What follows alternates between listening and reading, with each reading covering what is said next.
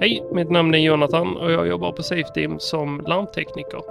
Varje dag skapar jag trygghet tillsammans med dig som kund genom lås, larm, kameror, passersystem och dörrautomatik. Vår värdegrund är viktig och den sitter i väggarna här på Safeteam. Den sammanfattas i mer än bara orden schyssta, servicefokuserade och säkra. Det är sådana vi är. Det bästa med mitt jobb är att få jobba med den senaste säkerhetstekniken för att tillsammans med dig som kund kunna skapa större trygghet. Välkommen till Safeteam, din partner i säkerhet. Sverigepodden handlar om resmål, kultur, historia, idrott och näringsliv. Kort och gott, det bästa om Sverige. Det kändes som en vinnarlåt. Vem ska vinna? nu lät jag lite dryg här, men, men och till slut så Björkman knäckte det här med Loreen och övertalade henne bara bara här, nej men du ska vara med i år igen. Hör alla avsnitt av Sverigepodden och se bilder och videor på sverigepodden.se.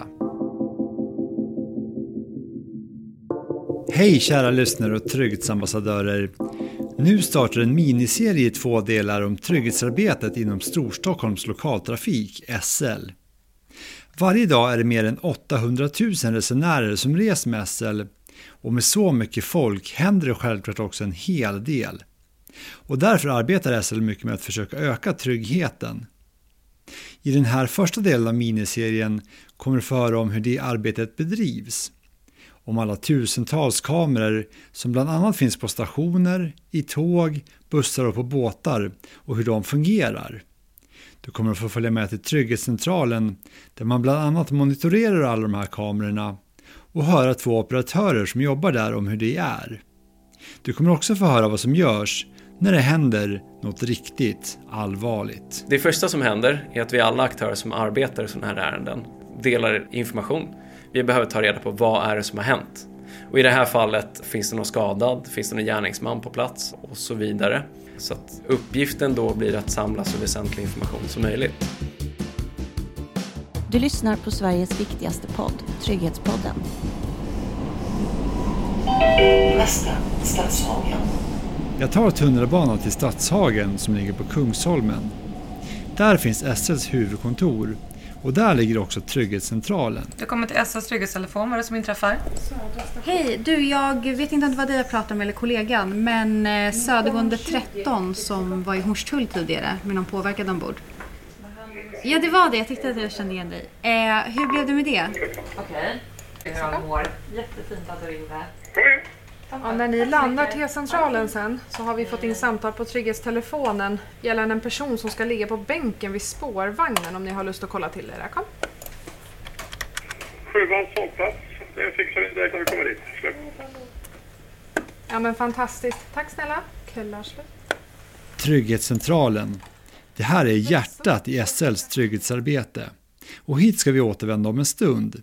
Men först ska vi träffa en av de som arbetar med att öka tryggheten i Storstockholms lokaltrafik. Jag heter Alpay Aksoy. Jag arbetar som operativ samordnare på sektion Trafiksäkerhet Trygghet på Trafikförvaltningen Region Stockholm.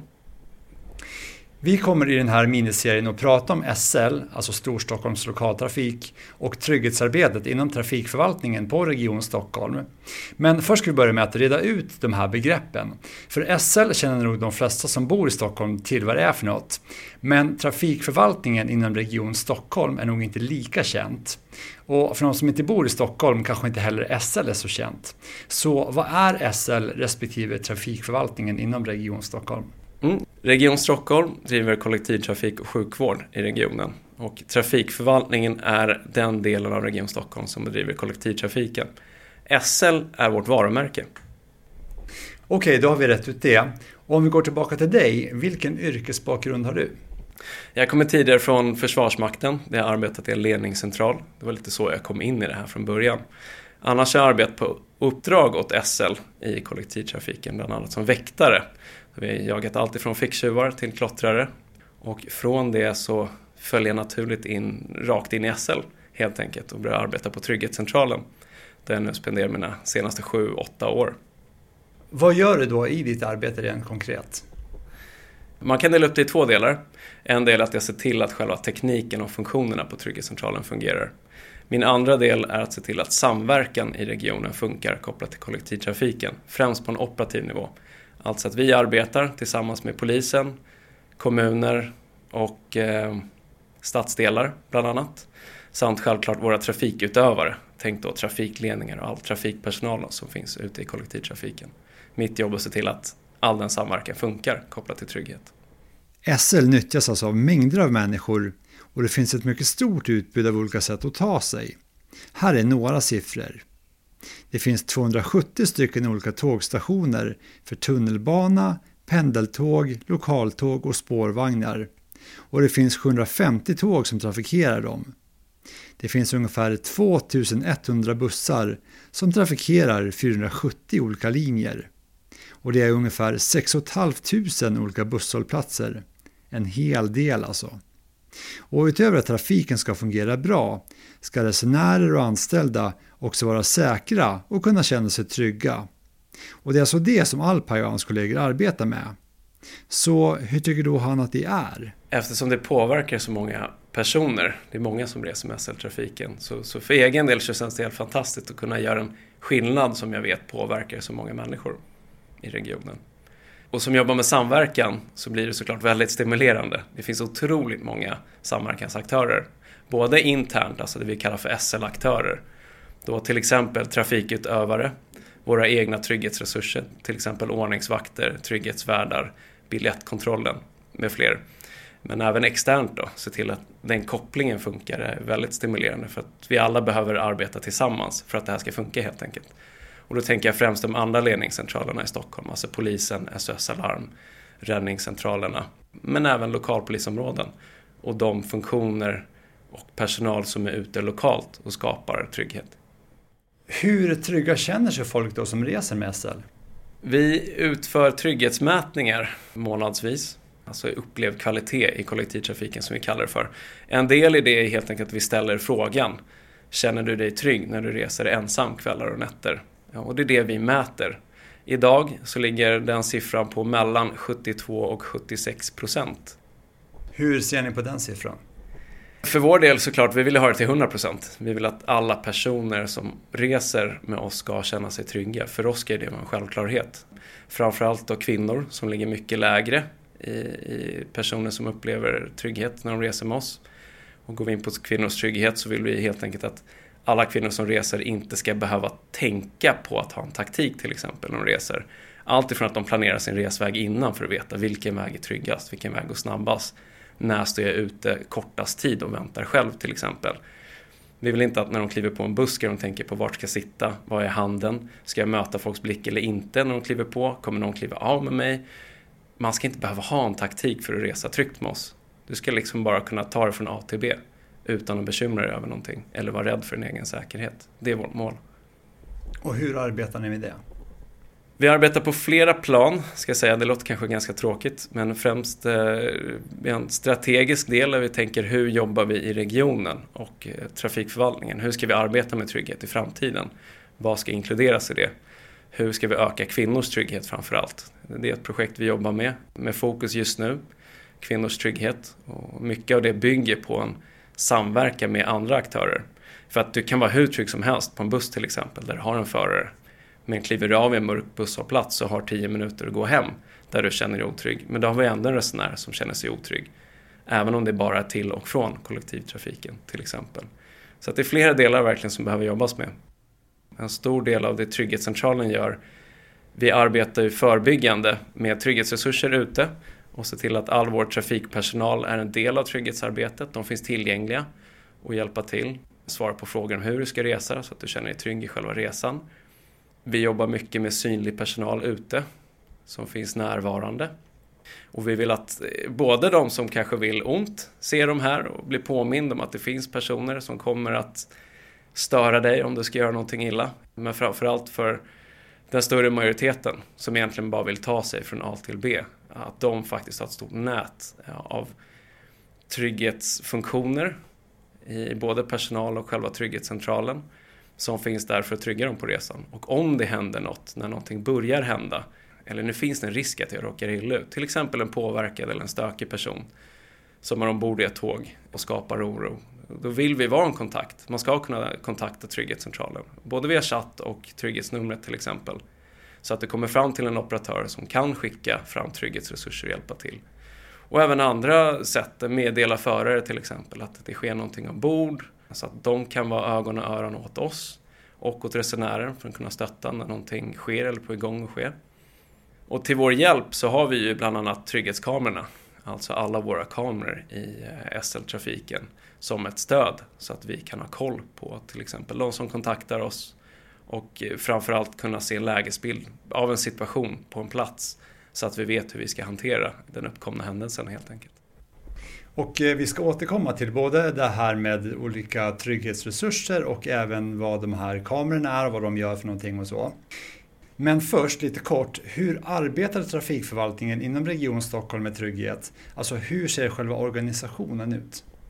Trygghetsorganisationen är uppdelad i trafikförvaltningens olika delar. Både vi har eh, det vi kallar för strategisk utveckling där vi eh, nära politiken helt enkelt arbetar med hur vi ska arbeta med trygghet kommande 5, 10, 15 åren till exempel.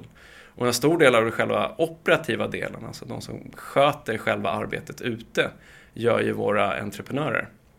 Och i det här fallet alltså våra trafikutövare som vi kallar dem. De som alltså på uppdrag av trafikförvaltningen bedriver kollektivtrafik.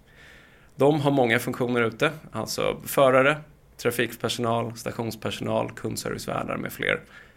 Det är de här vi vill ställa krav på helt enkelt i de här upphandlingarna vi har i hur de ska arbeta med trygghetsfrågor. Sen eh, har vi egna avtal med våra trygghetsleverantörer som vi kallar det för. Det är alltså ordningsvakter, trygghetsvärdar och egendomsväktare samt skadeanalystjänster som vi kallar det för. Jag tänker att vi kommer komma mer in på senare. Sen har vi även avtal för våra trygghetskameror som är en viktig del av vår verksamhet. Så det här med Trygghetscentralen då som du varit inne på nu. Vad är det för någonting och vad gör ni här? Trygghetscentralen är en ledningscentral, alltså som är en del av trafikförvaltningen, alltså SL. Därför kallar vi det för SLs trygghetscentral. Och det är Trygghetscentralen som leder alla våra trygghetsresurser. Trygghetscentralen planerar även deras närvaro, vart de ska befinna sig, när, vilka områden de ska röra sig i, baserat på en lägesbild en lägesbild som vi får in både från resenärer, från trafikpersonal, från våra samverkanspartners, alltså bland annat lokalpolisområden, kommuner och stadsdelar. Och självklart våra trygghetsleverantörer själva, där vi samlar en lägesbild för att faktiskt planera de här på ett ansvarsfullt och smart sätt. Så att vi, vi tar ansvar på vart våra resurser är. En utmaning kan bland annat vara att vi vill ha våra trygghetsresurser nära där händelser sker så att de rycker fram snabbt och hjälper någon som har behov av det. Men också att de faktiskt syns längst ut i regionen där man kanske inte ser så mycket personal annars. Vi vill liksom kunna stötta på en buss ända ute i Norrtälje eller Värmdö, finnas tillgängliga för dem. Det ska vi göra, men ändå kunna rycka på ärenden fort som sker bland annat i, ja, närmare city helt enkelt, där vi faktiskt har fler ärenden som sker. Ankommer Stockholm södra 1236. I första enheten längst bak så har vi en betalningsväg om någon kontrollgruppen önskar lite assistans. Toppen. Tack snälla. 3940 5431 lyssnar på. Therese Strigner heter jag. jag. Jobbar som operatör här på ja, Trafikförvaltningen och Trygghetscentralen sedan eh, ja, lite över tre år. Och eh, här inne är det ju en massa olika skärmar och eh, ja, du kan väl berätta vad är det för någonting som ni gör här inne och hur ser det ut här inne? Ja, till att börja med, det de flesta brukar slås av, det är att det är väldigt mycket skärmar här inne. Varje operatör sitter med sex stycken skärmar framför sig som är uppdelat med både kartor, hanteringsprogram, även våra radioanropsprogram och även alla våra kameror. Det är väl de som är mest kända tror jag med att vi har väldigt mycket kameror. Så att där har vi anknytning till alla kameror som vi har i hela kollektivtrafiken. Och sedan har vi också stora skärmar som är på själva skärmväggen kan man säga, där vi delar material med varandra. Det är om det är någonting som behöver vara visuellt så att man ser så att kollegorna också kan snappa upp på det snabbt. Om det är akuta ärenden och sånt. Sen har vi rapporteringssystem där vi ser vad SOS får in för larm, hur tågen går och eh, dylikt. Så att eh, väldigt mycket skärmar. Det är fem stycken bord varav varje bord också har sex stycken skärmar då. Så att, det blir en hel del. Hur många brukar ni vara som arbetar här inne? Optimalt är att vi är fem stycken personer. Då är vi fyra stycken operatörer och en operativ ledare. Och det är för att vi ska hantera alla blocken inklusive chatt och larm och sen en som leder och fördelar arbetet här uppe också. Om en stund ska vi återvända till Trygghetscentralen. Men först ska vi höra Alpai berätta mer om de olika trygghetsresurserna ute på fältet. De finns i tre olika former. Ordningsvakter som är 45 patruller, trygghetsvärdar som är 15 patruller och egendomsväktare och skadeanalys. Så vad gör då de här olika trygghetsresurserna? Jag kan börja med ordningsvakter. Ordningsvakter är inblandade i de flesta av våra ärenden. En klar majoritet av våra ärenden som vi hanterar, alltså ungefär 80 procent, är ordningsrelaterade händelser. Påverkade personer, ordningsstörande, avvikande beteende, sovande personer och så vidare. Därför är ordningsvakterna de mest aktiva resurserna vi har, skulle jag säga. De arbetar i SLs område, där vi har förordnande från polisen att bedriva ordningshållning. De kan avvisa, avlägsna och omhänderta personer som är berusade och eller ordningsstörande. Och det gör de endast i SLs område, där vi har det här förordnandet. Sker något utanför SLs område, då kan de såklart arbeta med stöd av eh, envarsgrip, till exempel. Om det pågår ett brott med fängelse som straffpåföljd, så kan de ju ändå agera, även om det är utanför SLs område. Och det gäller alla våra trygghetsresurser såklart. Vi, vi står inte och ser på när det sker något, bara för att vi har ett förordnandeområde. Sen har vi eh, våra trygghetsvärdar de arbetar trygghetsskapande, finns tillgänglig för resenärer, både för service och skapa trygghet. De ska vara tillgängliga för Trygghetscentralen, att stötta i olika områden där vi behöver mer stöd egentligen i trygghetsarbetet. Vi vill främst idag fokusera dem på att vara i ytterområden och i trafiken där vi inte har så mycket andra resenärer helt enkelt. Vi vet att många resenärer känner sig otrygga när de är själva på en eh, pendeltågsvagn till exempel, långt ute. Och, och andra resenärer skapar ju såklart trygghet, men när vi inte har andra resenärer där vill vi också kunna täcka upp med trygghetsresurser. Och mycket av trygghetsvärdarnas fokus är på det idag. Alltså att vi är ute där andra resenärers trygghet inte finns. Och det är då de här personerna som har röda jackor där det står trygghetsvärd på? Ja, men det stämmer. De bär röda jackor för att sticka ut från mängden och andra. Det ska vara tydligt att det är trygghetsvärdar. Man kan säga att eh, ordningsvakter har ju i sin uniform och sin funktion en högre auktoritet. De har sin uniform, de har skyddsväst, de har handfängsel och de har eh, batong. Vilket ingår i deras grundutrustning. Såklart. Och sen har vi trygghetsvärdarna som är, de är väktare i grunden. Just för att få till lite enklare lagkunskap eh, så att de vet när och hur de ska agera. Till exempel med proportionalitets och behovsprincipen hur bör jag agera? Bör jag agera på det här sättet i den här situationen? Och sen självklart för sjukvården också. Vi vill att alla våra resurser ska vara kapabla till att hjälpa i sjukdomsfall. Trygghetsvärdena har inte samma auktoritet i sin uniform. Den bär inte handfängsel, batong, bär ingen skyddsväst. De har alltså utseendemässigt en lägre auktoritetsnivå kan man säga. Och den gillar vi att kombinera med ordningsvakter i vissa områden till exempel. Där där vissa grupper, individer, blir mer provocerade auktoritet till exempel. Då kan vi blanda de här två trygghetsresurserna, alltså ordningsvakter och trygghetsvärdar, för att agera i lite olika roller, kanske i olika ärenden i vissa områden.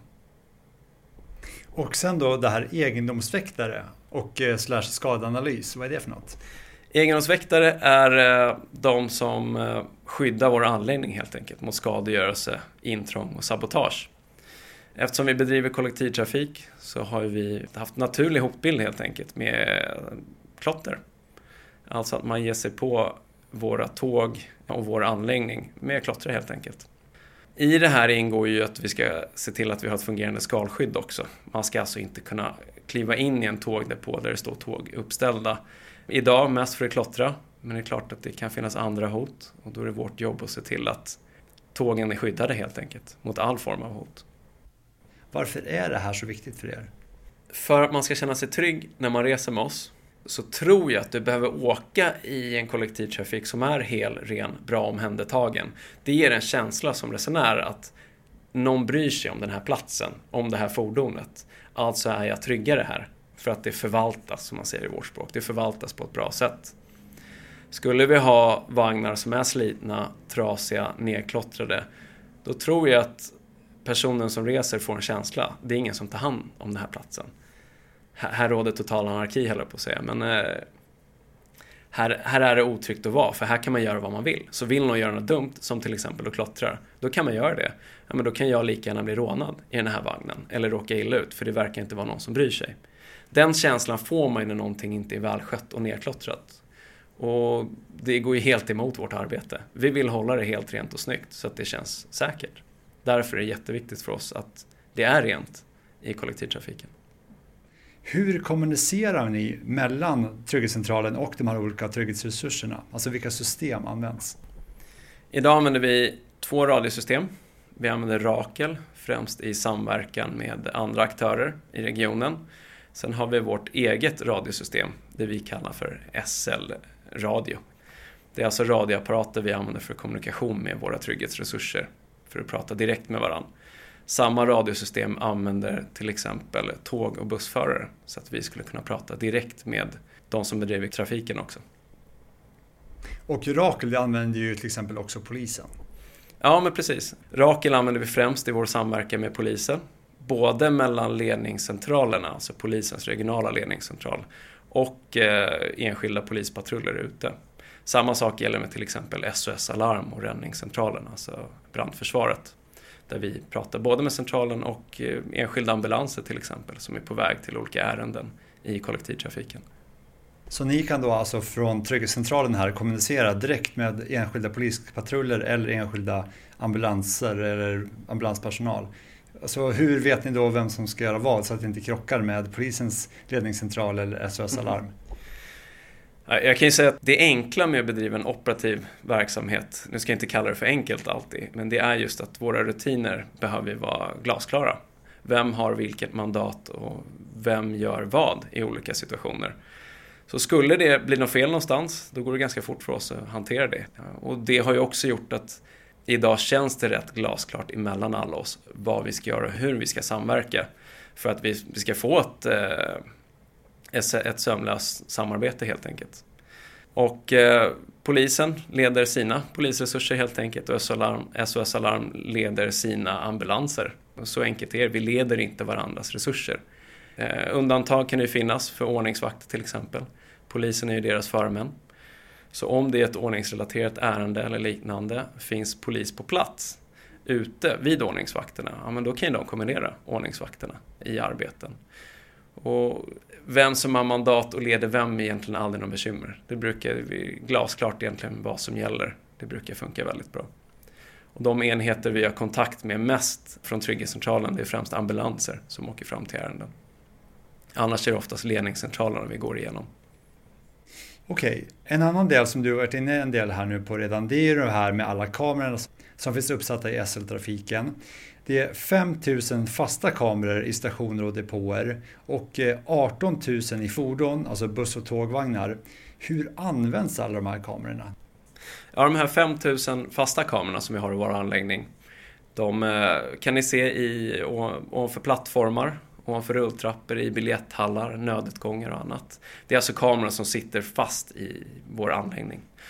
Och de eh, strömmar video direkt till Trygghetscentralen så att våra operatörer på Trygghetscentralen ser live-feed från de kamerorna.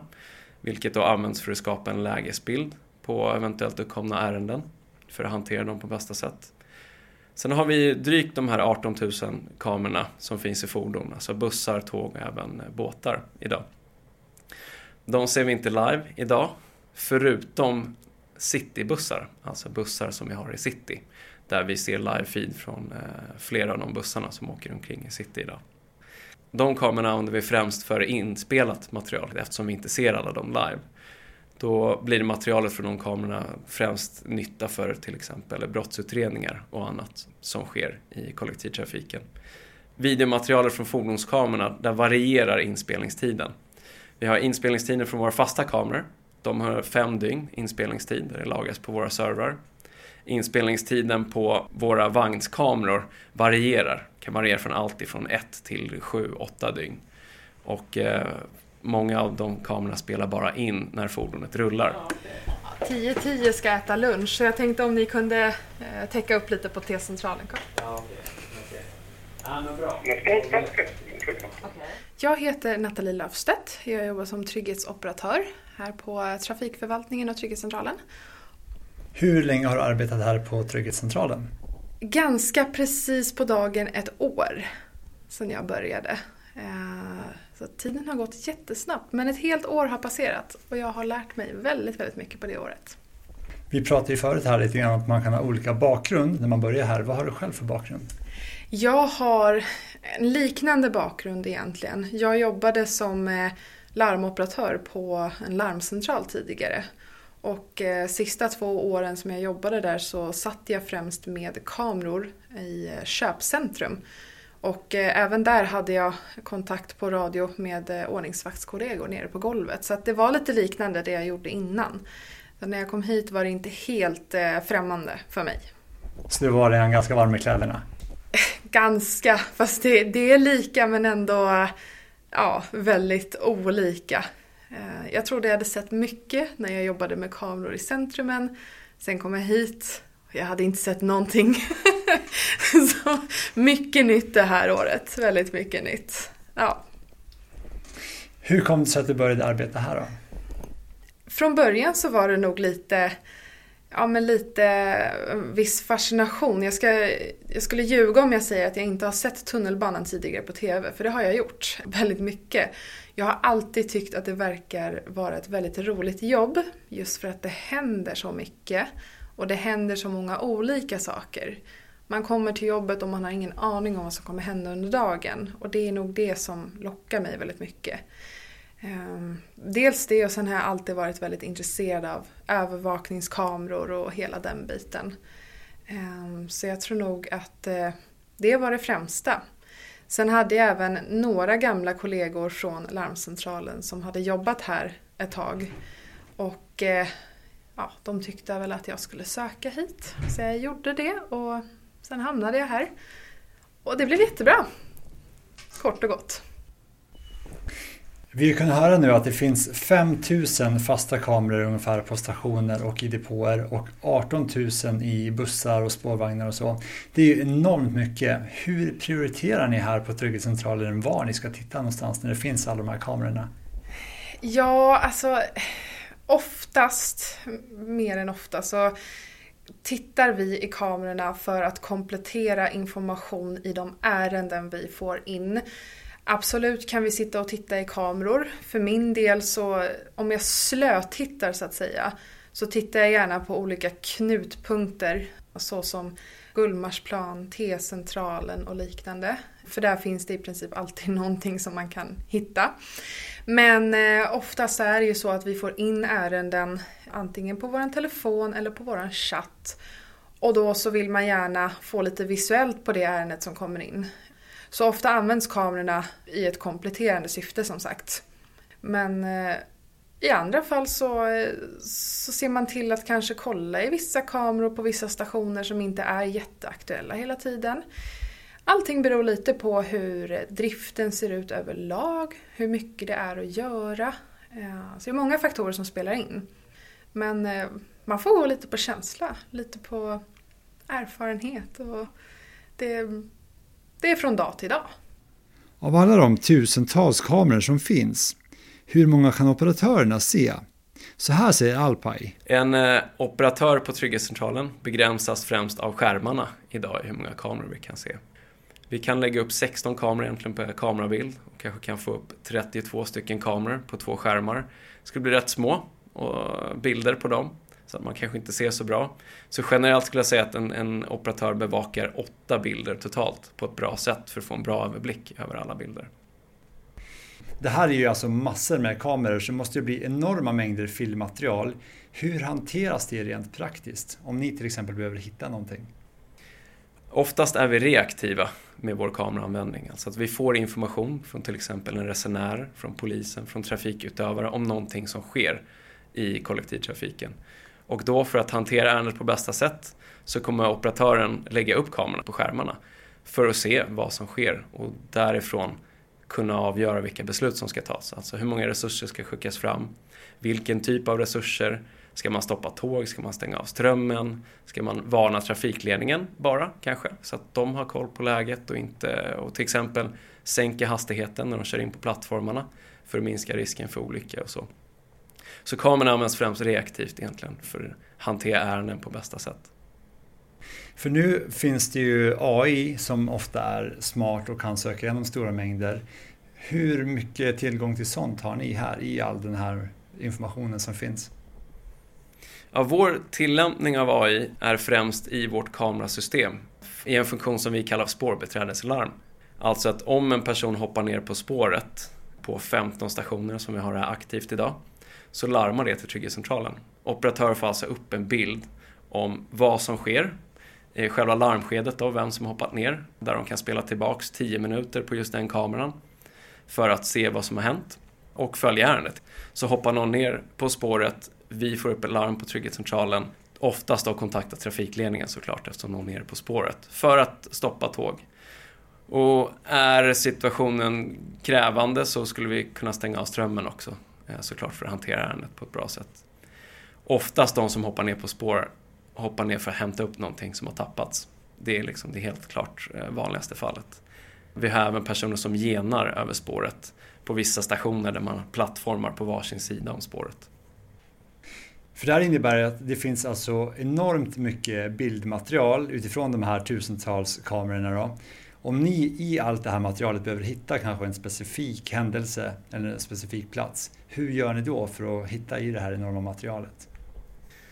För trafikförvaltningens del, vi utreder ju trafikolyckor som sker och då vet vi oftast vilken station det här sker på. Då blir det ganska enkelt för vår del att hitta händelsen. Däremot så har vi ju polisen. Det är polisens bildanalysgrupp kommer ju in i våra servrar när de har ett ärende och då ska plocka ut filmmaterial. För dem kan det bli mer utmanande om de ska leta efter eh, vissa individer, till exempel rörelsemönster och annat. Där är det kanske inte helt självklart vilken station de är på. Så självklart har de en lite mer utmaning än att gå igenom material. Just för att vi, vi utreder inte brott här på Trygghetscentralen, utan det ligger ju helt på polisen. Och i brottsutredningar så kan jag tänka mig att det blir en klart större utmaning att kolla igenom allt det här videomaterialet som sparas. För att på en station, bara på plattformar, så kanske det finns 20 stycken kameror. Och sen har du ju kameror i eh, biljetthallarna, trappor. Så vissa stationer, ta till exempel Stockholm city och T-centralen. Då pratar vi kanske 600 kameror totalt som man ska leta igenom. Så jag kan tänka mig att det är en stor utmaning och mycket material att gå igenom för att hitta rätt. Hela SL, inklusive underleverantörer, sysselsätter drygt 10 000 personer och av dem jobbar drygt 700 på trafikförvaltningen inom Region Stockholm. Alpay Aksoy, Nathalie Lövstedt och Therese Signer är alltså tre av dem. Och så här säger Therese om varför hon började jobba på SLs trygghetscentral. Jag sökte hit eh, för att jag tyckte att det var ett väldigt intressant jobb. Jag har jobbat med liknande saker fast eh, alltså utomhus så att säga förr och jobbat som reseledare och jobbat även med mycket evenemang och sådana saker. Och tänkte att eh, det kan vara kul att testa på. Initialt skulle jag bara suttit här som timtidare men sitter nu som heltidsarbetare istället för att jag tyckte att det var väldigt kul. Och Alpaya har ju berättat en del om Trygghetscentralen men utifrån ditt perspektiv då som operatör, vad gör ni här? Vad gör vi inte? är väl snarare frågan. Vi gör otroligt mycket olika komplexa saker. Mer tror jag än vad gemene man eh, ser och märker av. Daglig basis så tar vi emot otaliga mycket samtal. Det är folk som ringer in hit. Det är inte bara trygghetstelefonen som hör av sig till oss. Utan vi får väldigt mycket samtal från SOS, eh, polis, ambulans eh, och även då våra chattservicar och en del jobb får vi även in via våra kameror och sånt som vi ser under arbetstiden.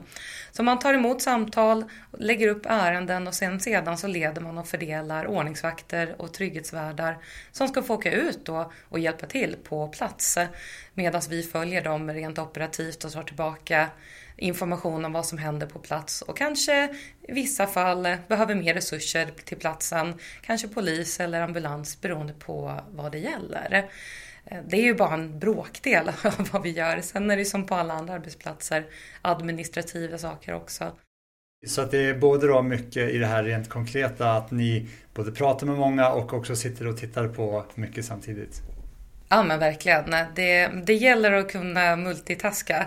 Vi är väldigt många som sagt som sitter och eh, man behöver kunna lyssna, man behöver kunna lyssna på sina kollegor, man behöver kunna titta på skärmar, ropa ut ärenden samtidigt som telefonen ringer och man behöver ha väldigt många bollar i luften samtidigt. Ibland kan vi ha det lugnt och ibland har vi väldigt, väldigt mycket att göra.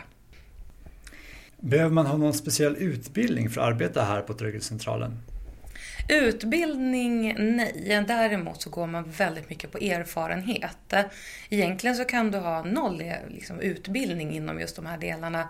Utan det handlar lite grann om arbetslivserfarenhet och mer personlämplighet. Om du är lämplig som person att jobba med det här så kan du lära dig arbetet. Om det händer något allvarligt, vad gör då personalen på Trygghetscentralen? Vi hör Alpa igen. Ja, första vi gör i hantera ett ärende, det är att samla in information. Vad är det som händer vart? För att veta såklart vilka åtgärder behövs för att hantera det här på ett bra sätt. Vi vill veta hur pass stor risk det är för någon att råka illa ut. Det är liksom det första, personens säkerhet. Liv och död går alltid först. Därifrån så börjar vi utföra andra åtgärder. Det kan vara kontakta trafikledningar för att stoppa tåg eller stänga av ström. Vi skickar ju oftast våra egna trygghetsresurser, alltså ordningsvakter, trygghetsvärdar, väktare, beroende på vad som sker. Och beroende på ärendets dignitet och vad det är för typ av ärende så behöver vi ta med våra andra samverkansaktörer, alltså de andra ledningscentralerna. Vi behöver till exempel kontakta polis för att få med polis eller SOS Alarm för att få med ambulansresurser till en händelse. Så om vi tar då ett konkret exempel på en sån här händelse. I det senaste avsnittet här i Trygghetspodden så tog vi upp det här med morden i Farsta centrum. Om vi tar det, vad gjorde ni här då på Trygghetscentralen när ni fick reda på att det här pågick? Det första som händer är att vi alla aktörer som arbetar i sådana här ärenden delar information. Vi behöver ta reda på vad är det som har hänt. Och i det här fallet, finns det någon skadad? Finns det någon gärningsman på plats? Och så vidare. Så att uppgiften då blir att samla så väsentlig information som möjligt. Och polisen, eftersom, eftersom det här är en skjutning, då är det polisen som leder ärendet om man säger. Och då är det de som, man kan säga matas med information som vi har. Vi ser vad som sker i kamerorna, tar reda på vad som händer genom stationspersonal kanske på plats, genom våra trygghetsresurser. Resenärer kommer att ringa in även till Trygghetscentralen och den informationen ska ju polisen ha så fort som möjligt som samordnar hanteringen av ärendet. Så initiala skedet är ju såklart begränsa skadorna så mycket som möjligt och sen för polisen också att få tag i gärningspersonerna. Så man kan säga att ni blir lite grann polisens ögon och öron? Ja absolut, vi, vi stöttar ju polisen som främst hanterar det här ärendet. Sen ska vi se till att våra resenärer och vår stationspersonal våra trygghetsresurser är i säkerhet. Både med att de kan bidra till att faktiskt hantera ärendet på bra sätt som möjligt men också för att de ska vara trygga i en sån här situation det vi tänker på i sådana här tillfällen också, det är ju att hantera situationen som uppstår direkt efteråt. Alltså en stor otrygghet på plats, en stor förvirring. Många människor, medborgare vill veta vad är det som händer här?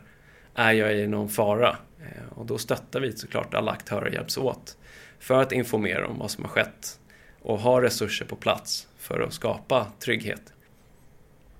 Vi tar ju här i Trygghetspodden löpande upp den grova brottsligheten och dess följder, som då morden i Farsta centrum, liksom andra mord, bombdåd, skjutningar, narkotikahandel med mera.